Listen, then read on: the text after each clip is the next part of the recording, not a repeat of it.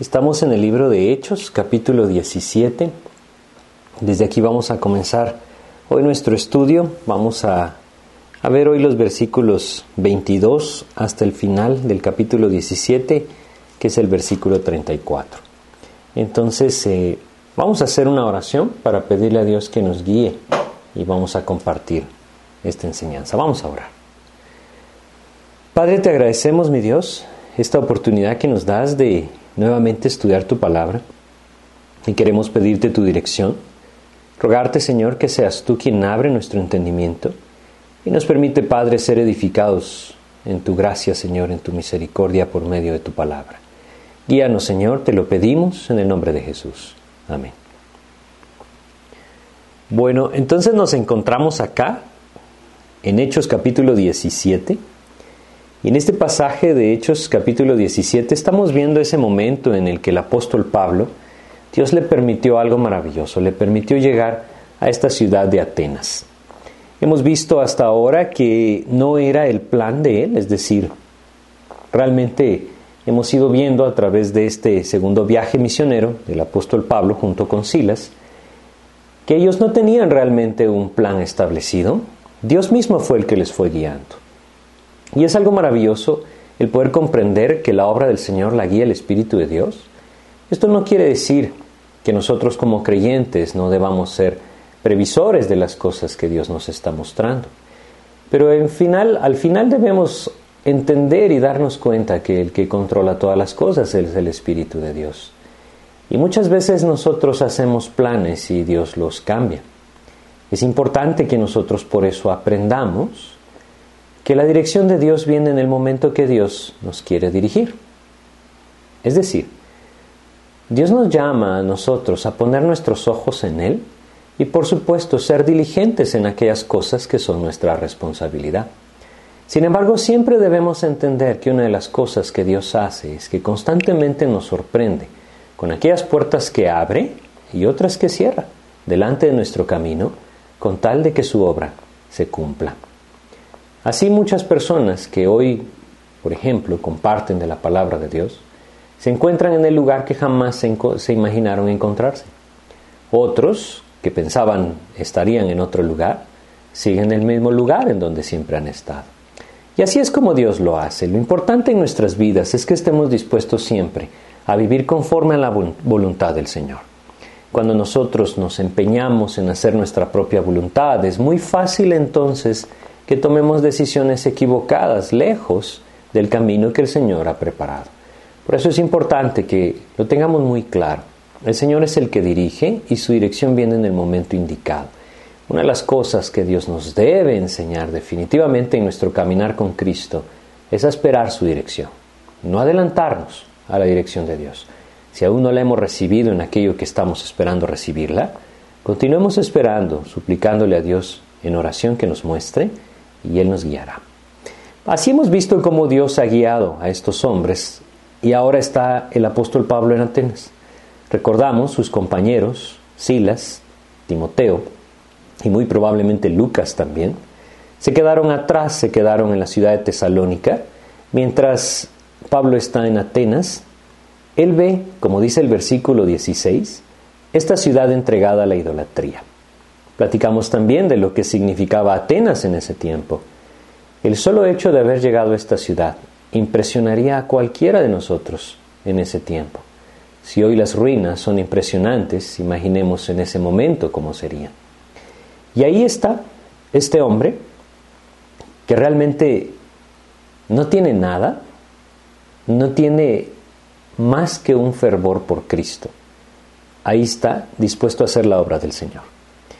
Y entonces vamos a leer desde el versículo 22, los anteriores ya los vimos, en donde nos dice, entonces Pablo, puesto en pie en medio del aerópago, areópago, perdón, dijo, varones atenienses, en todo observo que sois muy religiosos. Leamos el 23, porque pasando y mirando vuestros santuarios, había también un altar en el cual estaba esta inscripción, al Dios no conocido al que vosotros adoráis, pues sin conocerle, es a quien yo os anuncio. Bueno, primero que todo notemos lo que el apóstol Pablo dice. Dice que es llevado al Areópago. Vimos antes que la razón por la que fue llevado a este lugar es porque los atenienses y todos los que residían en esta ciudad se interesaban siempre en escuchar algo nuevo. Este era el lugar indicado para que todas las personas pudieran escuchar. Era una montaña que sobresalía en, esa, en ese lugar, de tal manera que aquel que estaba exponiendo en este lugar era escuchado por muchas personas. Así es que Dios le dio esta oportunidad maravillosa al apóstol Pablo. Lo para en ese lugar en el que la historia nos dice, el mismo Platón se paró defendiéndose de sus acusadores. Él está ahí. Es una oportunidad maravillosa, realmente la que el Señor nos permite ver aquí en la vida del apóstol Pablo. Ahora fíjense cómo empieza él. Él les dice, varones atenienses, en todo observo que sois muy religiosos. Esto era lo que él observaba, esa ciudad estaba llena de dioses, estaba llena de imágenes, estaba llena de religiones. Ahora, yo quisiera que nosotros nos demos cuenta cuán similar es esto a nuestros días hoy. Muy religiosos, les dice, es justo como hoy. Hoy el mundo realmente tiene un Dios para todo, un Dios para cada cosa. Y quizá no tengamos imágenes para cada cosa en el sentido como los griegos lo tenían, un dios para el mar, otro dios para las estrellas, otro dios para las montañas, un dios para el amor, otro dios para tantas cosas, para la guerra, por ejemplo, un dios para una diosa para la paz. Todas estas cosas eran algo que ellos adoraban, pero debemos reconocer que hoy, sin tener específicamente un nombre para estos dioses, el mundo sigue yéndose detrás de aquellas cosas que lo apartan de Dios. Y todo aquello que ocupa el lugar de Dios en la vida del hombre realmente se constituye en una idolatría. Una de las cosas que nosotros observamos en nuestros días es que el mismo hombre se ha hecho el Dios del mismo hombre. Es decir, el mismo hombre pretende que puede salir adelante, que puede tener victoria, que puede encontrar el camino adecuado, correcto para su vida, sin tener en cuenta a Dios en su vida. Y esto de por sí ya constituye una idolatría de sí mismo. Dios nos dice que esto será, es, una de las características, que sería una de las características de los últimos tiempos. Si nosotros vamos a segunda de Timoteo y leemos lo que el apóstol Pablo escribe aquí acerca de los postreros días, capítulo 3, versículo 1, y la primera parte del versículo 2 leeremos, dice, también debes saber esto, que en los postreros días vendrán tiempos peligrosos porque habrá hombres amadores de sí mismo, avaros, vanagloriosos, soberbios, y la lista sigue. El amarse a sí mismo es una de las características que hoy vemos en el mundo. Es por esto que el hombre busca cumplir con todos sus caprichos y esto lo lleva detrás de los deseos de su corazón, aun cuando esto signifique torcer por completo la misma creación del Señor. Es lo que nosotros estamos viviendo hoy. El culto del hombre es el que le ha llevado a desviarse por completo del camino que el Señor ha preparado para él. Y creo que eso es muy evidente en el tiempo en el que nosotros vivimos. Sin embargo, hay un peligro al que cada uno de nosotros puede estar sometido y del cual debemos tener mucho cuidado. Y es precisamente lo que el apóstol Pablo está señalando, una vida religiosa Evidentemente, en la vida de estos hombres se refería a dioses paganos, es decir, dioses falsos, pero hoy nosotros debemos observar este peligro también dentro de aquellos que profesan seguir al Señor Jesucristo. ¿Saben cuál es el problema verdadero? Que hoy el hombre está escogiendo lo que quiere creer. Y está moldeando a Dios a lo que quiere que Dios sea. Es una de las cosas que nosotros observamos. Y esto lleva entonces al hombre a dejar por un lado las cosas que verdaderamente le llevarían a vivir conforme a la palabra de Dios y apropiar solo, aquellas que le convienen. Hay una razón muy clara para esta y puede ser que esté afectando la vida de alguno de nosotros. Cuando nosotros no estamos dispuestos a abandonar algún pecado en nuestras vidas, cuando nosotros no estamos dispuestos a renunciar a algún deseo dentro de nuestros corazones, Empezamos entonces a utilizar la religión. Les voy a decir por qué. porque empezamos a torcer verdaderamente el carácter de Dios. Y hacemos de Dios no el Dios de la palabra de Dios, sino hacemos de Dios lo que nosotros queremos que Él sea. El Señor Jesucristo se encontró con los religiosos de su época, aquellos hombres que pertenecían a los fariseos. Y en el capítulo 23 del Evangelio de Mateo, nosotros tenemos un gran discurso en el que el Señor Jesucristo los acusa duramente acerca de su religiosidad y acerca de su hipocresía. Yo quiero compartir solamente dos versículos de Mateo 23 con ustedes. Mateo 23, versículos 24 y 25, dicen lo siguiente. Mateo 23, 24 y 25 dice, Guía ciegos, que coláis el mosquito y tragáis el camello. Es un versículo que quizá he compartido varias veces con ustedes, porque me parece que expresa el centro de la vida religiosa.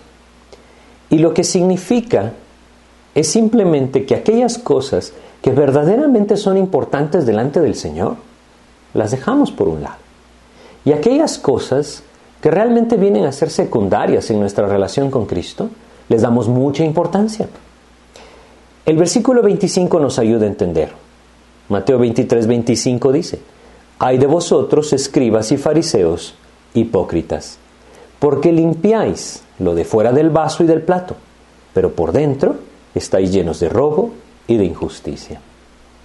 Una de las cosas que la religión le lleva al hombre a hacer es a vivir en las apariencias, es a adornar lo de afuera, cuando el corazón está lleno de los deseos pecaminosos que tuercen la vida del hombre. Eso no tiene sentido. Eso es vivir una religión. Es decir, es acomodar el plan de Dios a lo que yo quiero que sea. Esto tuerce por completo el propósito de Dios, tuerce por completo la palabra de Dios y puede llevar al hombre tristemente a pensar que está cumpliendo con lo que Dios ha establecido, cuando lo único que está haciendo, como lo vemos en lo que Jesús dice, es colar el mosquito y tragarse el camello. Es decir, aquellas cosas que ante los ojos de Dios son pequeñas, buscamos cumplirlas, pero las que realmente son importantes nos olvidamos de ellas. Eso no tiene sentido. Y debemos entender algo, debemos entender que Dios nos ha llamado a una nueva vida. Debemos entender que desde el momento que el hombre viene a Cristo, el hombre ha muerto. En esa cruz nosotros morimos. Él nos ha dado una nueva vida. Pero el reconocer que nosotros morimos en esa cruz trae un concepto distinto completamente de lo que es seguir a Jesús. Mi vida ya no es mía, mi vida ahora es del Señor. Él la debe dirigir. Así es que debemos ser muy cuidadosos con este aspecto de la religión en nuestras vidas. Hoy el mundo vive esto y es evidente que al hombre le gusta la religión. En Jeremías capítulo 10, Jeremías capítulo 10, versículos 2 y 3, tenemos dos versículos que a través de Jeremías Dios nos dejó, que nos hacen ver otro aspecto acerca de esta vida religiosa. Jeremías capítulo 10, versículos 2 y 3, nos da una advertencia y dice lo siguiente, así dijo Jehová, no aprendáis el camino de las naciones, ni de las señales del cielo tengáis temor, aunque las naciones las teman. Hoy nosotros vivimos en un medio sumamente religioso porque aún aquellos que dicen no creer en nada tienen su confianza puesta en algo, ya sea en sí mismos o de alguna otra manera en lo que ellos les gusta llamar la naturaleza. No tiene sentido. Así como se requiere fe para venir a Cristo, también se requiere fe para confiar en sí mismo. Es solamente que no les gusta llamarlo como lo que es, pero aún aquel que dice no creer en Dios está creyendo en algo. Y Dios nos dice que las costumbres de los pueblos son vanidad. Eso dice Jeremías 10.3, porque las costumbres de los pueblos son vanidad. Eso es lo que nosotros debemos entender. Dios nos ha llamado a vivir una vida genuina, una vida verdadera, no una religión. Eso es algo completamente distinto y para entenderlo quizá debemos recordar lo que una religión significa. Realmente una religión es el esfuerzo humano de alcanzar aquello que Dios ha establecido. Ahora la pregunta es, ¿quién de nosotros puede alcanzar el estándar que Dios pone en los mandamientos de su palabra? Es por eso que necesitamos su gracia, Es por eso que Él tuvo que venir a morir en la cruz, porque nosotros jamás los podríamos haber alcanzado. Es allí donde debe de descansar nuestra confianza, no en lo que nosotros podemos lograr para el Señor, sino en lo que Él, por su gracia y por su amor, hizo por nosotros en esa cruz. Es una diferencia completa. Y esto debe llevarnos a entender entonces que lo que Dios observa es nuestro corazón. Estos hombres que vivían en Atenas eran muy religiosos, como dice acá, eran muy religiosos. Y no importa cuán religiosos fueran, si ellos no conocían el camino y seguían el camino de Cristo, todos entonces estarían perdidos. Es algo que nosotros también debemos comprender, porque esto también debe despertar nuestros corazones, anunciar el mensaje de salvación. Entonces regresemos a Hechos 17, 22. Él les dice, en todo observo que sois muy religiosos. Debemos ser cuidadosos, ¿no? El ser religioso no es sinónimo de seguir al Señor. Al contrario, lo que Dios menos quiere en nuestras vidas es que seamos religiosos en el sentido de la palabra como se las expongo yo. Lo que Él anhela es que nosotros seamos genuinos y que nuestro corazón verdaderamente sea moldeado por el Señor que sea completamente lo contrario de lo que leímos en Mateo 23, 25. Que nuestro anhelo sea que lo interior sea limpiado por el Señor. Y esto nos debe llevar a vivir en una constante confesión delante del Señor, en aceptación de su voluntad, en entender que su palabra es verdad y que lo que Él indica es lo mejor para mi vida. Esto entonces me lleva a buscar esa limpieza interior a través de esa comunión con Él. Su palabra juega un papel importantísimo en esto. A través de ella, Dios entonces hace ver lo que verdaderamente hay en mí. En Juan capítulo 15, en el versículo 3, el Señor dijo lo siguiente, y a vosotros estáis limpios por la palabra que os he hablado. La palabra de Dios, ese ente purificador en la vida del creyente, que manifiesta aquellas cosas que deben ser confesadas, evidentemente para que entonces las pongamos en las manos de Cristo. Eso es lo que Dios anhela. El vivir una religión es muy peligroso para aquel que quiere seguir a Jesús. Lo que Él anhela es que nosotros cultivemos esa intimidad con el Señor. Él nos ha dado su Espíritu, si hemos puesto nuestra fe en Jesucristo, le hemos recibido al Señor, como Juan 1.12 nos dice, más a todos los que le recibieron, a los que creen en su nombre, les dio potestad de ser hechos hijos de Dios. Aquellos que le han recibido, aquellos que han creído en su nombre, Dios les ha dado su espíritu y es por medio de su espíritu que a través de la palabra se revelará. Y es esencial esto, porque fíjense, regresemos a Hechos 17 y avancemos al versículo 23. Este pasaje es maravilloso. Dice, porque pasando y mirando vuestros santuarios, hallé también un altar en el cual estaba inscrito al Dios no conocido. Hay varias teorías acerca de quién era este Dios conocido. Algunos historiadores antiguos cuentan una, una historia acerca de un hombre griego que cuando hubo una gran necesidad en el pueblo, entonces soltó varios, soltó varios corderos porque él pensaba que había algún Dios al que ellos no estaban adorando. Y que él dijo, donde el primer cordero se eche, ahí vamos a levantar un templo para un Dios. A ese es el que no estamos adorando. Bueno, no sabemos si eso es realmente lo que significaba este altar. Otros dicen que alguien lo había edificado en honor al Dios de Israel. No lo sabemos. Lo que sí sabemos es que había ahí algo que decía al Dios no conocido. ¿Saben? Este es el sentir tristemente que algunas personas religiosas tienen. No saben realmente qué creer. Y el verdadero problema no es que no quieran buscar a Dios. El verdadero problema es que no le conocen. Ahora yo quisiera ir un poco más allá en esto. Porque tristemente hoy aún en los círculos cristianos esto sigue siendo una realidad. Hay muchas personas que dicen seguir a Cristo, pero no le conocen a Cristo. No saben quién es Dios, no saben quién es el Dios de la palabra al Dios no conocido, ¿no? Es similar. Hoy no se conoce y Dios anhela que nosotros le conozcamos. Es evidente quién es este verdadero Dios, pero Dios quiere que nosotros le conozcamos y es por eso que el Señor Jesús en Juan capítulo 5, versículo 39, nos dice lo siguiente. En Juan capítulo 5, versículo 39, el Señor dice lo siguiente. Dice acá, dice Juan capítulo 5, versículo 39. Escudriñad las escrituras. Ahora fíjense, es un mandato del Señor, escudriñad las escrituras.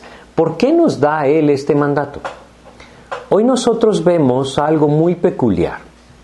Las personas buscan la Biblia pensando que esta, de alguna manera, es un manual para sus vidas. Es aquello que les llevará a encontrar qué deben hacer. Sin duda que la palabra de Dios trae enseñanzas prácticas a la vida del creyente, ¿sí? que van a moldear su vida. Sin embargo, yo quisiera hoy que notáramos algo. El propósito de escudriñar las escrituras, el Señor Jesús nos lo dice acá. Sigamos leyendo el versículo 39 de Juan 5. Porque a vosotros os parece que en ellas tenéis la vida eterna. Y fíjense lo que dice. Y ellas son las que dan testimonio de mí. El propósito de las escrituras es que el creyente conozca a Cristo. Es que conozca aquel Dios verdadero que le amó de tal manera que se hizo hombre y murió en la cruz por él. Ese es el propósito de la palabra de Dios. Dios nos ha dado un privilegio maravilloso hoy, tener la Biblia en nuestras manos, a través de la cual nosotros podemos llegar a conocer a Dios. Podemos conocer cómo Dios trata con sus hijos, cómo Dios lo hizo desde el principio con los hombres, cómo trató con los hombres. Podemos conocer cuál es su plan, podemos conocer qué cosas son agradables a Él, podemos conocerle al Señor por medio de la palabra. Es triste que hoy algunos creyentes, algunos cristianos, sigan detrás de un Dios que no conocen. No puede ser así. Dios anhela que nosotros le conozcamos. A veces no lo entendemos, pero eso es lo que debemos buscar. Cuando las personas se acercan a Cristo, deben tener claro cuál es el propósito. Yo quisiera recordarles en Juan capítulo 1 un momento que me parece maravilloso. Bueno, como muchos de la palabra, ¿no? Pero es el momento en el que el Señor pasa por primera vez tiempo con estos hombres que llegaron a ser sus discípulos. En Juan capítulo 1, versículo 38, dice lo siguiente, habla de que dos hombres se le acercaron, dos de los discípulos de Juan, y siguieron a Jesús. Y dice Juan 1.38, y volviéndose Jesús, y viendo que le seguían, les dijo, ¿qué buscáis?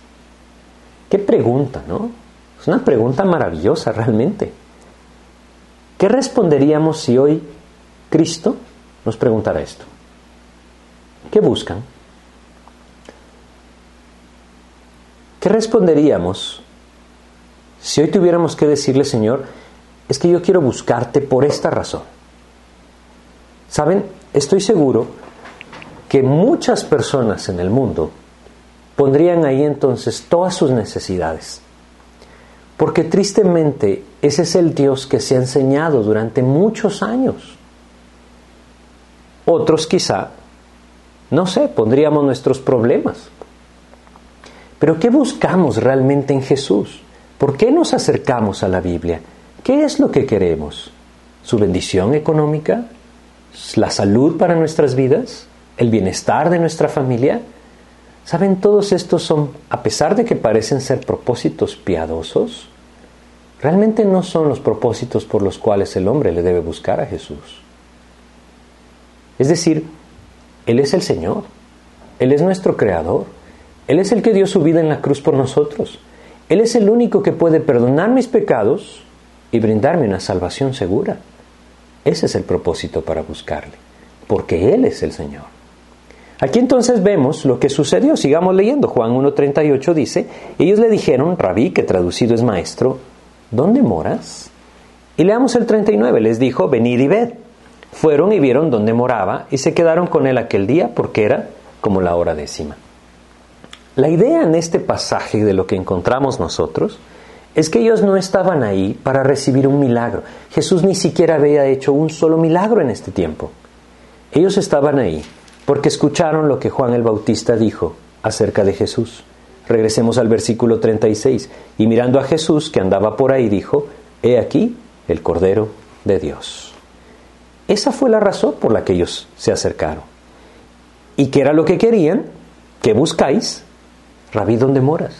Señor, lo que queremos es conocer quién eres tú. Por eso les estoy compartiendo esto. Porque no podemos seguir nosotros buscando caminar detrás de un Dios que no conocemos. Y la única manera de conocerles, como el Señor Jesucristo lo dijo en Juan 5:39, escudriñad las escrituras. Hoy hay una gran necesidad de que el creyente conozca verdaderamente quién es su Señor y no solamente practique una religión. En Hechos capítulo 17 vemos que esto es un contraste. Estos eran hombres religiosos, pero no conocían al Dios verdadero. ¿Qué sentido tiene esto? No tiene el más mínimo sentido. Dios anhela que nosotros le sigamos porque le conocemos. Y le sigamos cada vez más para conocerle más. A través de su palabra nosotros podemos conocer quién verdaderamente es nuestro Señor. Regresemos a Hechos 17. vamos a leer el versículo 23. Nuevamente, Hechos 17, 23 dice. Porque pasando y mirando vuestros santuarios, hallé también un altar en el cual estaba escrito esta inscripción. Estaba, perdón, esta inscripción. Al Dios no conocido.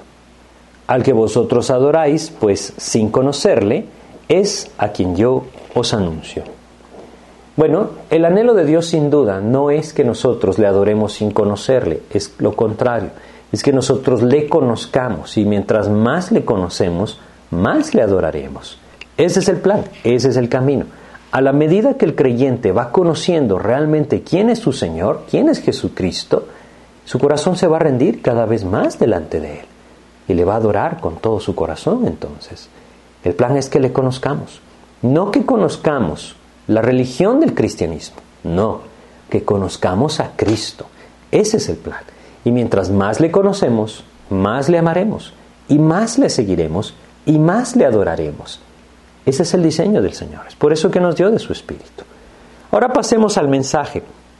Y lo que el apóstol Pablo les dice a estos hombres. Hechos 17, versículo 24. Este es el primer punto del mensaje del apóstol Pablo. Es que Dios es el Dios creador de todas las cosas.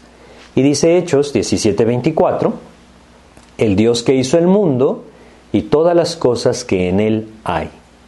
Siendo Señor del cielo y de la tierra, no habita en templos hechos por manos humanas. ¿Saben este versículo? Me pregunto, ¿dónde está escondido para que las personas no lo lean? Es evidente lo que dice, ¿no? Obviamente, Él es el creador de todas las cosas. Él hizo el mundo y todas las cosas que en Él hay. ¿No tiene sentido limitar a Dios? ¿Sí? A un templo. No tiene sentido. Esto no quiere decir que, que no necesitemos o que las personas no necesiten un lugar donde congregarse. A lo que voy con esto es que a veces relacionamos tanto la presencia de Dios con un lugar y no nos damos cuenta que Dios mismo nos dice que nosotros somos templo del Espíritu Santo, que Él ha puesto su Espíritu en nosotros y que cada uno de nosotros como creyentes en Jesús somos parte de su cuerpo. Lo importante es que nosotros aprendamos a relacionar a Cristo en nuestro diario vivir. Que nosotros entendamos que no solamente los domingos cuando estamos en la iglesia o en algún estudio de la Biblia o cuando nos reunimos a estudiar el discipulado o algún tipo de mensaje de la palabra, ahí entonces mi vida debe ser como lo que Dios quiere.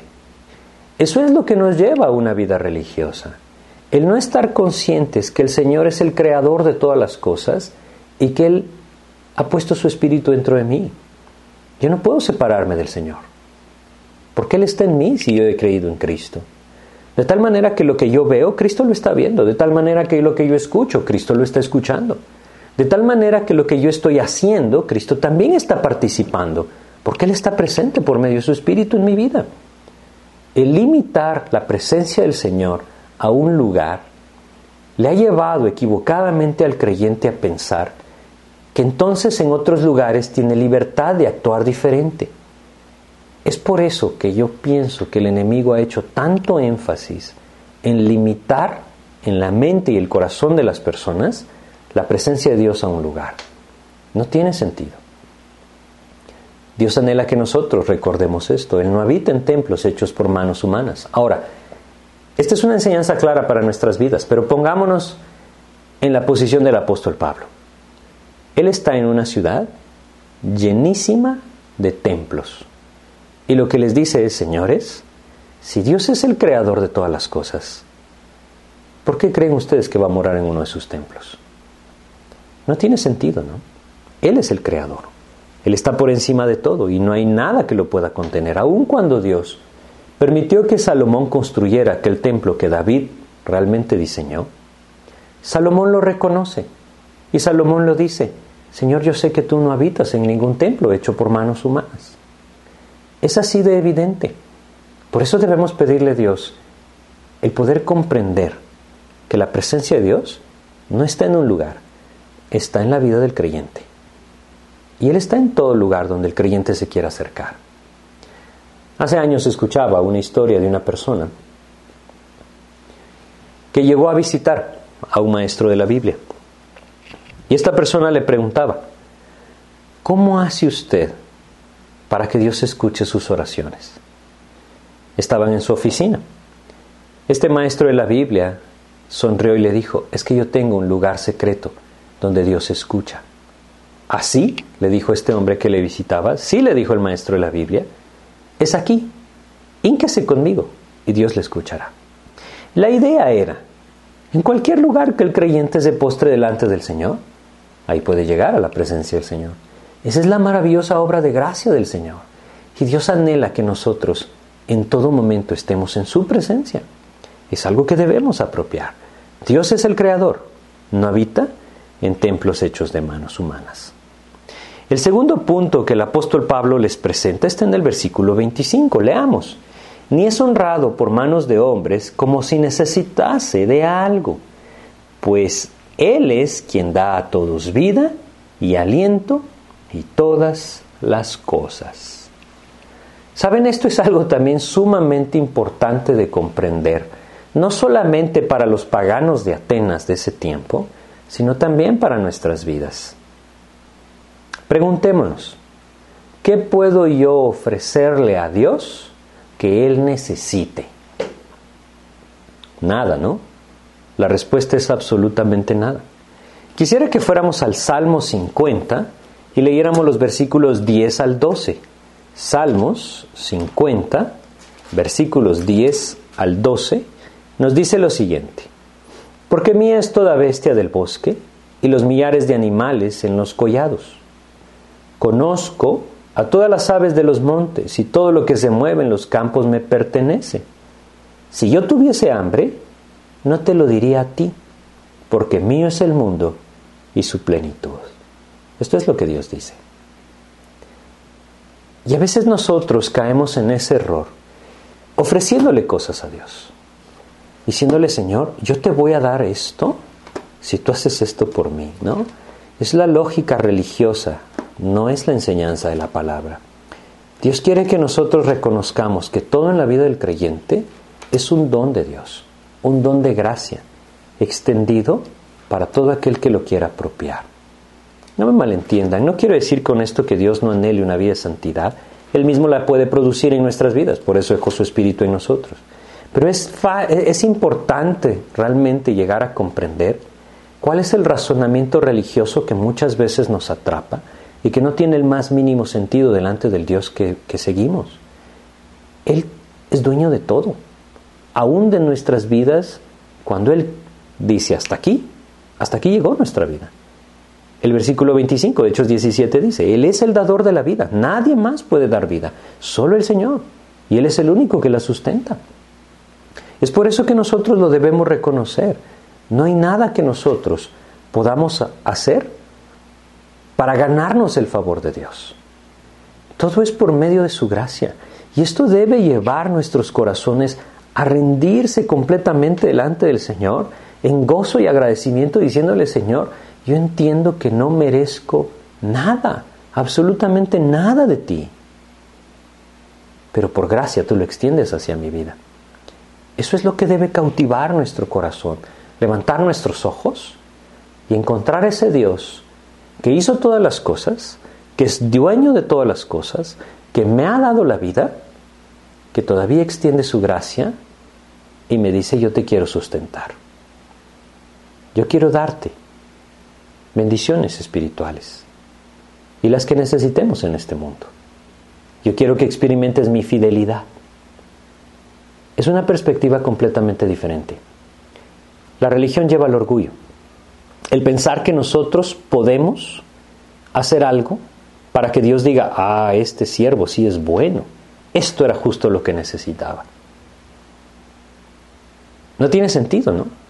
Pero el orgullo de nuestros corazones muchas veces nos lleva a actuar así. ¿Sí? Y vivimos orgullosos de nuestra humildad muchas veces. No tiene sentido. Debemos reconocer, todo es por gracia. Todo. Si en nuestras vidas hay algún conflicto con esto, pidámosle a Dios que nos muestre, porque todo es por gracia. Y quizá alguno de nosotros piense, pero yo he hecho esto bien, entonces ya no sería gracia y ya no es el Señor el que lo dio. Todo es por gracia. Ese es lo maravilloso del Señor al que servimos. Algunos piensan equivocadamente que pensar o, tomar la gracia de Dios como la enseñanza del Señor a través de su palabra puede llevar al creyente a vivir un libertinaje. Esta es una enseñanza equivocada. El comprender la gracia humilla el corazón y lleva al creyente a rendirse a los pies de Jesús. Eso es lo que el Señor Jesucristo siempre manifestó. Eso es lo que el apóstol Pablo siempre predicó. Y es algo que nosotros debemos reconocer. Para terminar este punto, quisiera que fuéramos eclesiastés. Después de Proverbios, está eclesiastés, y que leyéramos en el capítulo 5 de Eclesiastés un pasaje que me parece importante por el tema que estamos tocando. Dice acá en Eclesiastés capítulo 5, Vamos a leer el versículo 5 y el 6. Dice lo siguiente. Bueno, leamos desde el 4. Cuando a Dios haces promesa, no tardes en cumplirla, porque Él no se complace en los insensatos. Cumple lo que prometes. Y fíjense lo que dice el 5 y el 6. Mejor es que no prometas y no que prometas y no cumplas. No dejes que tu boca te haga pecar, ni digas delante del ángel que fue ignorancia. ¿Por qué harás que Dios se enoje a, causa de tu voz y que destruya la obra de tus manos? Es bien importante entender esto, ¿no? El actuar religioso constantemente lleva al hombre a decir, Señor, te prometo que jamás volveré a hacer esto. ¿Y qué pasa si la vuelta del tiempo lo volvemos a hacer? Estamos fallando la promesa. Y el Señor dice, mejor es que no prometas, sino que prometas y no cumplas. Es bien importante por eso entenderlo. Es una vida de gracia. Dios no está esperando que le hagamos promesas. Lo que Él está esperando es que pongamos nuestros ojos firmes en Cristo y que le sigamos. Ese es Él. Ahí Él nos dará la gracia de salir victoriosos de las situaciones que enfrentemos y Él mismo dará la gracia para levantarnos cada vez que caigamos. Es importante entonces recordar, Dios es el creador de todas las cosas, no habita en templos hechos por manos humanas, y no necesita nada del hombre. Y sin embargo ha derramado su gracia para que el hombre sea grandemente beneficiado por su obra. Por la obra de Dios me refiero. Regresemos a Hechos 17 y veamos lo siguiente que el apóstol Pablo dice. Versículo 26. Y de una sangre ha hecho todo el linaje de los hombres para que habiten sobre toda la faz de la tierra. Y les ha prefijado el orden de los tiempos y los límites de su habitación Saben, es, increíble que el hombre llegue a olvidar esto y sobre todo que el creyente llegue a olvidar esto. Él es el que ha hecho, dice, de una sangre todo el linaje de los hombres. Ahora, esto no quiere decir que todos sean hijos de Dios. Es, es, importante hacer esta diferencia porque Dios la hace en su palabra. Todos son criaturas de Dios. Todos son creación de Dios. Porque Dios hizo toda la humanidad de un mismo linaje. ¿Qué linaje? ¿A qué linaje se refiere? Todos venimos de aquellos dos primeros que pisaron la tierra, Adán y Eva. Pero esto no quiere decir, como les digo, que todos son hijos de Dios. En Juan capítulo 1, versículo 12, nosotros leemos quién son hijos de Dios. ¿Quiénes son hijos de Dios? Bueno, Él dice, más a todos los que le recibieron, a los que creen en su nombre, les dio potestad de ser hechos hijos de Dios. Eso es lo que debemos entender, ¿no? Sin embargo, recordemos dónde está el apóstol Pablo. Él está delante de aquellos hombres que creen saber todo. Qué importante, ¿no? Hoy abundan estas personas, hoy abunda este sentir en el mundo y muchas veces puede llegar a alcanzar también el corazón de nosotros como creyentes. Nos sentimos orgullosos de lo que somos o de lo que sabemos y esto limita nuestra dependencia del Señor. Debemos ser cuidadosos con esto. Dice claramente este versículo, ¿sí? Que Él fije el tiempo y la habitación de los hombres. Él es el que decide. ¿Quién decidió dónde nosotros nacimos?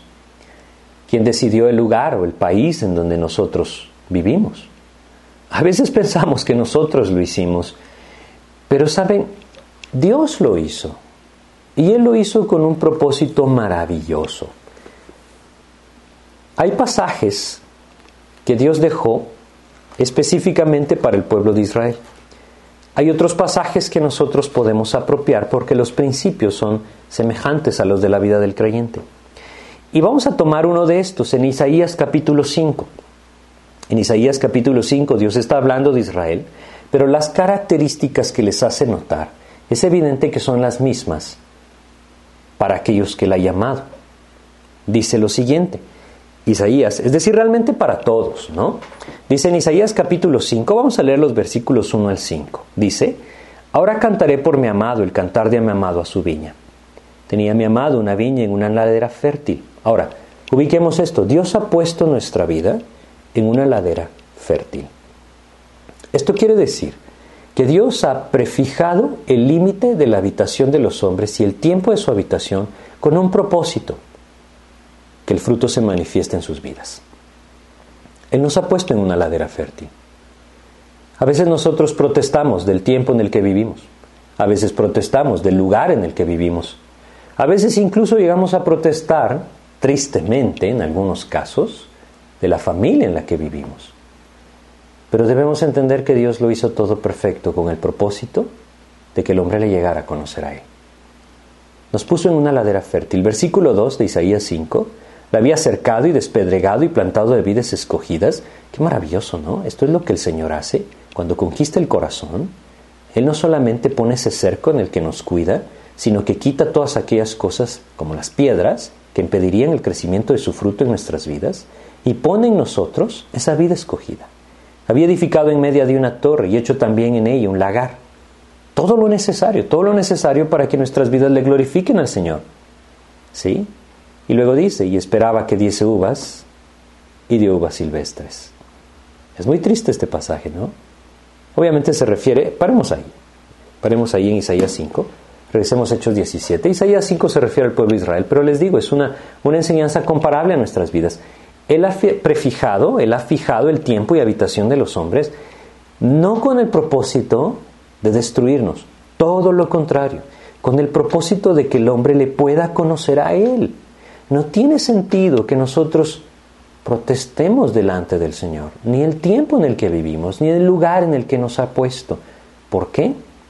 Porque lo hizo de una forma maravillosa. Su gracia le llevó a actuar y él sabía cuál sería el mejor lugar para que aquellos que él puso en ese lugar pudieran conocerle al Señor. Así es que es algo maravilloso lo que encontramos en este pasaje. Realmente es uno de los mensajes más claros, que tenemos en la Biblia. Y, regresemos a Hechos 17, les decía. Hechos 17, versículo 27. Repasemos un poquito. El mensaje dice, Dios es el creador de todas las cosas. Él no habita en templos hechos por manos humanas. Él no necesita nada del hombre. Todos vienen de su misma creación y es Él el que decide el tiempo y la habitación de los hombres. Ahora leamos el versículo 27.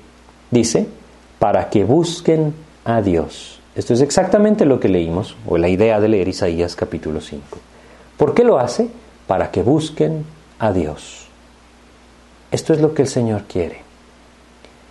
Y nosotros debemos aprenderlo.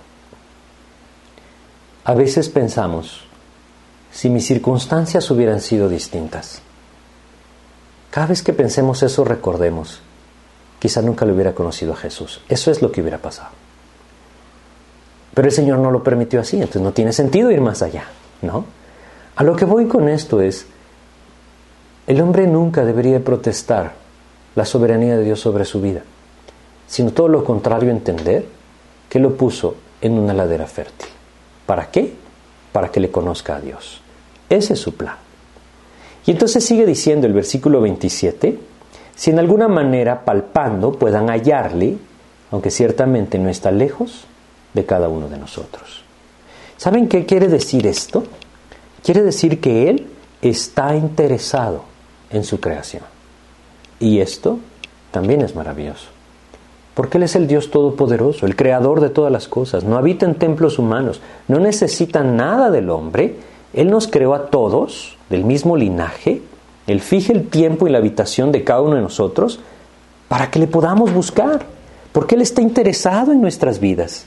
No es cierto que Dios no esté interesado en nosotros, es todo lo contrario, Él está interesado en nuestras vidas, Él anhela que nosotros podamos disfrutar del compañerismo con Él y que un día nosotros podamos disfrutar de estar también en su presencia. Ese es su plan. Su amor lo llevó a esto y su gracia se manifestó proveyendo el camino por medio del sacrificio de su Hijo Jesús. Él está interesado en nuestras vidas. No pensemos distinto.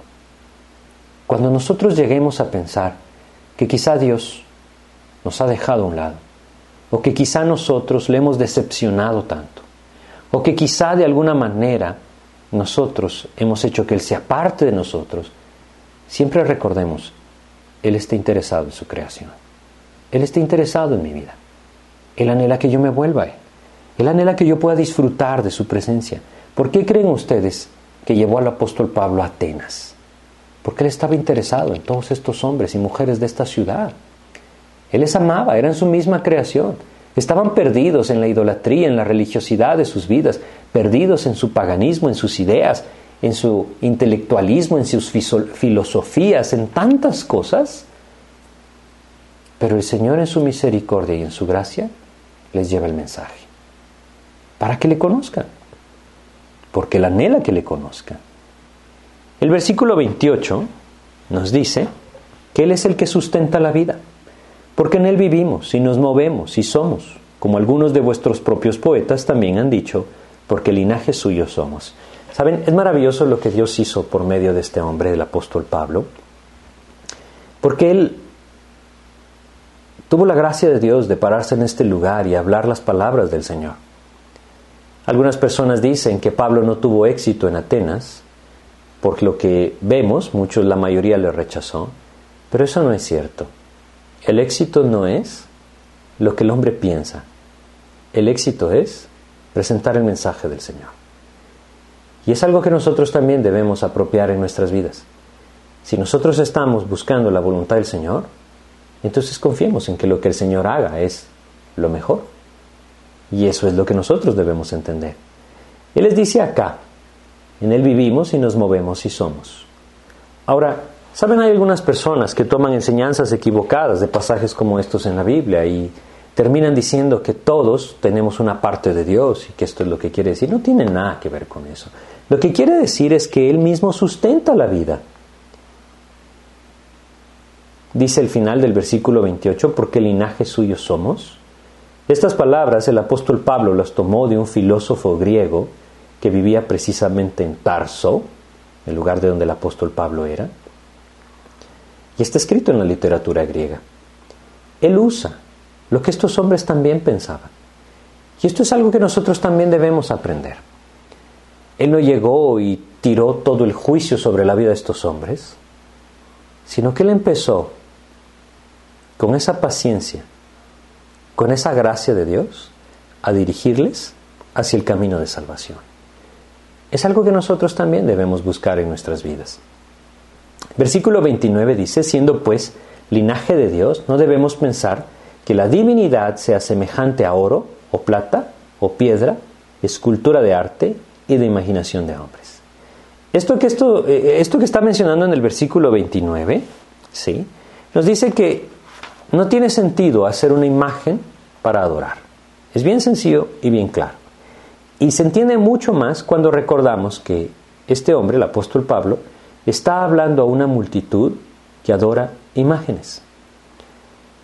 Hoy nosotros debemos ser muy claros en cuanto a esto. porque la palabra de Dios es muy clara en cuanto a esto. Debemos ser muy cuidadosos con nuestras palabras. El propósito no es ofender a las personas, es hablar con la verdad. Y si nosotros hablamos con la verdad, el Señor puede actuar en los corazones. Pero es evidente lo que dice acá. No debemos pensar que la divinidad sea semejante a oro, o plata, o piedra, escultura de arte y de imaginación de hombres. Yo quiero compartir con ustedes un pasaje con respecto a esto. Y, lo vamos a leer, ¿sí? Vamos a buscar en Isaías, en el capítulo 41 de Isaías, vamos a leer algo, vamos a leer acá algunos versículos.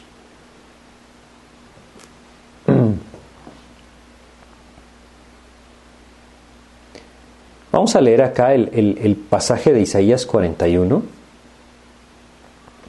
desde el versículo 7. Fíjense lo que dice. El carpintero animó al platero, y el que alisaba con martillo, al que batía en el yunque diciendo, buena está la soldadura, y lo afirmó con clavos para que no se moviese. ¿De qué creen que está hablando? Está hablando de los ídolos sin vida. No tienen sentido. Sigue diciendo, versículo 8, pero tú Israel, siervo mío, eres tú Jacob, a quien yo escogí, descendencia de Abraham, mi hijo. Porque te tomé de los confines de la tierra y de tierras lejanas te llamé y te dije, mi siervo eres tú, te escogí, no te deseché.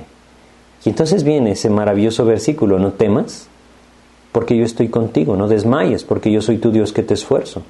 Siempre te ayudaré siempre te sustentaré con la diestra de mi justicia.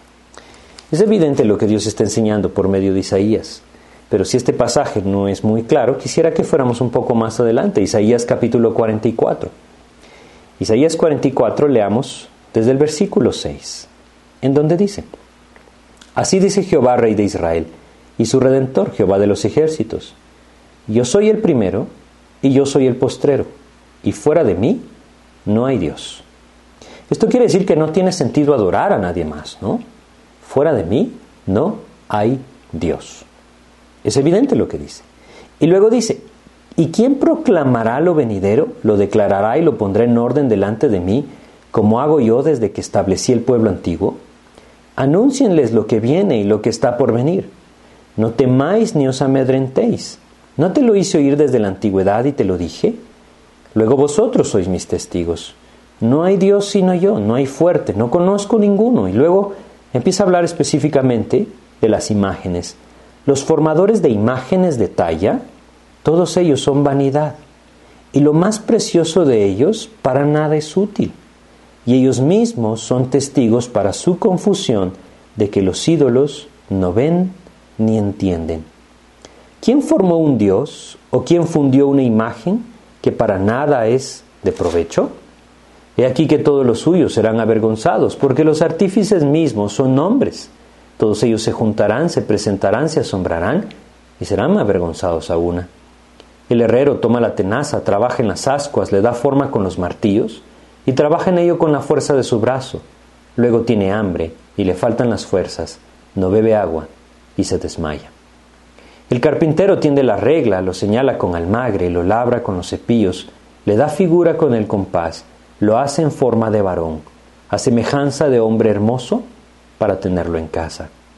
Corta cedros y toma ciprés y encina que crecen entre los árboles del bosque, planta pino que se críe con la lluvia.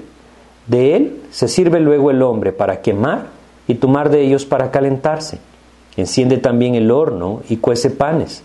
Hace además un dios y lo adora. Fabrica un ídolo y se arrodilla delante de él. Parte del leño quema en el fuego, con parte del come carne, prepara un asado y se sacia. Después se calienta y dice, oh me he calentado, he visto el fuego, y hace del sobrante un dios, un ídolo suyo. Se postra delante de él, lo adora y le ruega diciendo, líbrame, porque mi Dios eres tú. Y el pasaje continúa. Lo importante es entenderlo, entenderlo de una forma clara y sencilla. No tiene sentido adorar una imagen. No tiene sentido postrarse delante de una estatua, como dice acá. El único que debe ser adorado es Dios, Y como lo estamos leyendo en Hechos capítulo 17, volvámoslo a leer, en versículo 29, siendo pues linaje de Dios, no debemos pensar que la divinidad sea semejante a oro o plata o piedra, escultura de arte y de imaginación de hombres. Es bien claro, ¿no? Bueno, si lo tenemos claro, a veces es importante conocer los pasajes para poderlo compartir también. Y sigue diciendo acá entonces, en Hechos capítulo 17, vamos a, a llegar hasta, hasta el final, Dice el versículo 30, pero Dios habiendo pasado por alto los tiempos de esta ignorancia, ahora manda a todos los hombres en todo lugar que se arrepientan.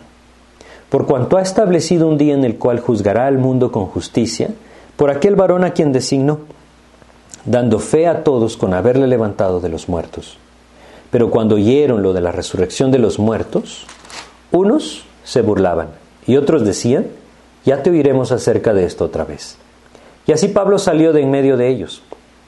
Mas algunos creyeron, juntándose con él, entre los cuales estaba Dionisio, el Areopagita, una mujer llamada Damaris, y otros con ellos. Fíjense cómo termina el mensaje. Definitivamente que fue interrumpido, es decir, apenas empezaba realmente el mensaje, porque cuando él en el versículo 30, dirige sus ojos hacia el arrepentimiento, inmediatamente les dice algo. Arrepiéntanse. ¿Por qué? Porque Dios ha establecido un día en el que juzgará el pecado. ¿Y por quién lo hará? Lo hará por Jesucristo. Él estaba a punto de presentarles a Jesucristo como el Salvador, sin duda, cuando estos hombres le dijeron, ya te oiremos de esto en otro tiempo. ¿Saben? La actitud del mundo hoy es muy similar a esto. Se burlaban y otros decían, ya te oiremos acerca de esto otra vez. Muchos, tristemente, no quieren poner sus ojos en Cristo. Pero lo maravilloso es que, como lo leemos al final en el versículo 34, algunos creyeron juntándose con Él. Dios siempre tiene corazones preparados. No importa dónde estemos, no importa la ocasión en la que estemos, si Dios nos abre una puerta, debemos presentar el mensaje de salvación. Quizá muchos se burlen, quizá otros den la vuelta y se alejen ignorándonos, pero quizá algunos escuchen. Y ese, ese es el plan de Dios. Vamos a detenernos acá en este pasaje y continuaremos con el siguiente capítulo de Hechos en nuestro otro estudio. Vamos a orar. Te agradecemos, Padre, la oportunidad que nos das de escudriñar tu palabra y como tú mismo nos indicas, Padre, poder conocerte cada vez más por medio de ella. Gracias Señor porque tú nos recuerdas quién eres tú. Ayúdanos pues a, a no permanecer en ignorancia en cuanto a quién eres tú y lo que anhelas en nuestras vidas, sino llévanos a tu palabra, Señor, llévanos a escudriñar las escrituras y permítenos mantenernos siempre con nuestros ojos puestos en ti, Señor. Nuevamente te queremos suplicar, Padre, por la situación que vivimos en todo el mundo hoy, pidiéndote tu ayuda por aquellos que están enfermos, Padre, que en tu misericordia tú te apiades de ellos, rogándote también, Señor, por aquellos que están padeciendo necesidad, suplicándote, Señor, que tú proveas para sus necesidades, y rogándote, Señor, que por sobre todas las cosas uses este tiempo en la vida de las personas para abrir su necesidad, para abrir sus ojos a contemplar esa necesidad de ti. Y en todo este plan, Señor, como tú nos quieras usar, dispón nuestros corazones y úsanos, Señor. Te agradecemos, Padre, y te pedimos en el nombre de Jesús. Amén, Señor. Pues muchas gracias por su atención, que Dios les bendiga.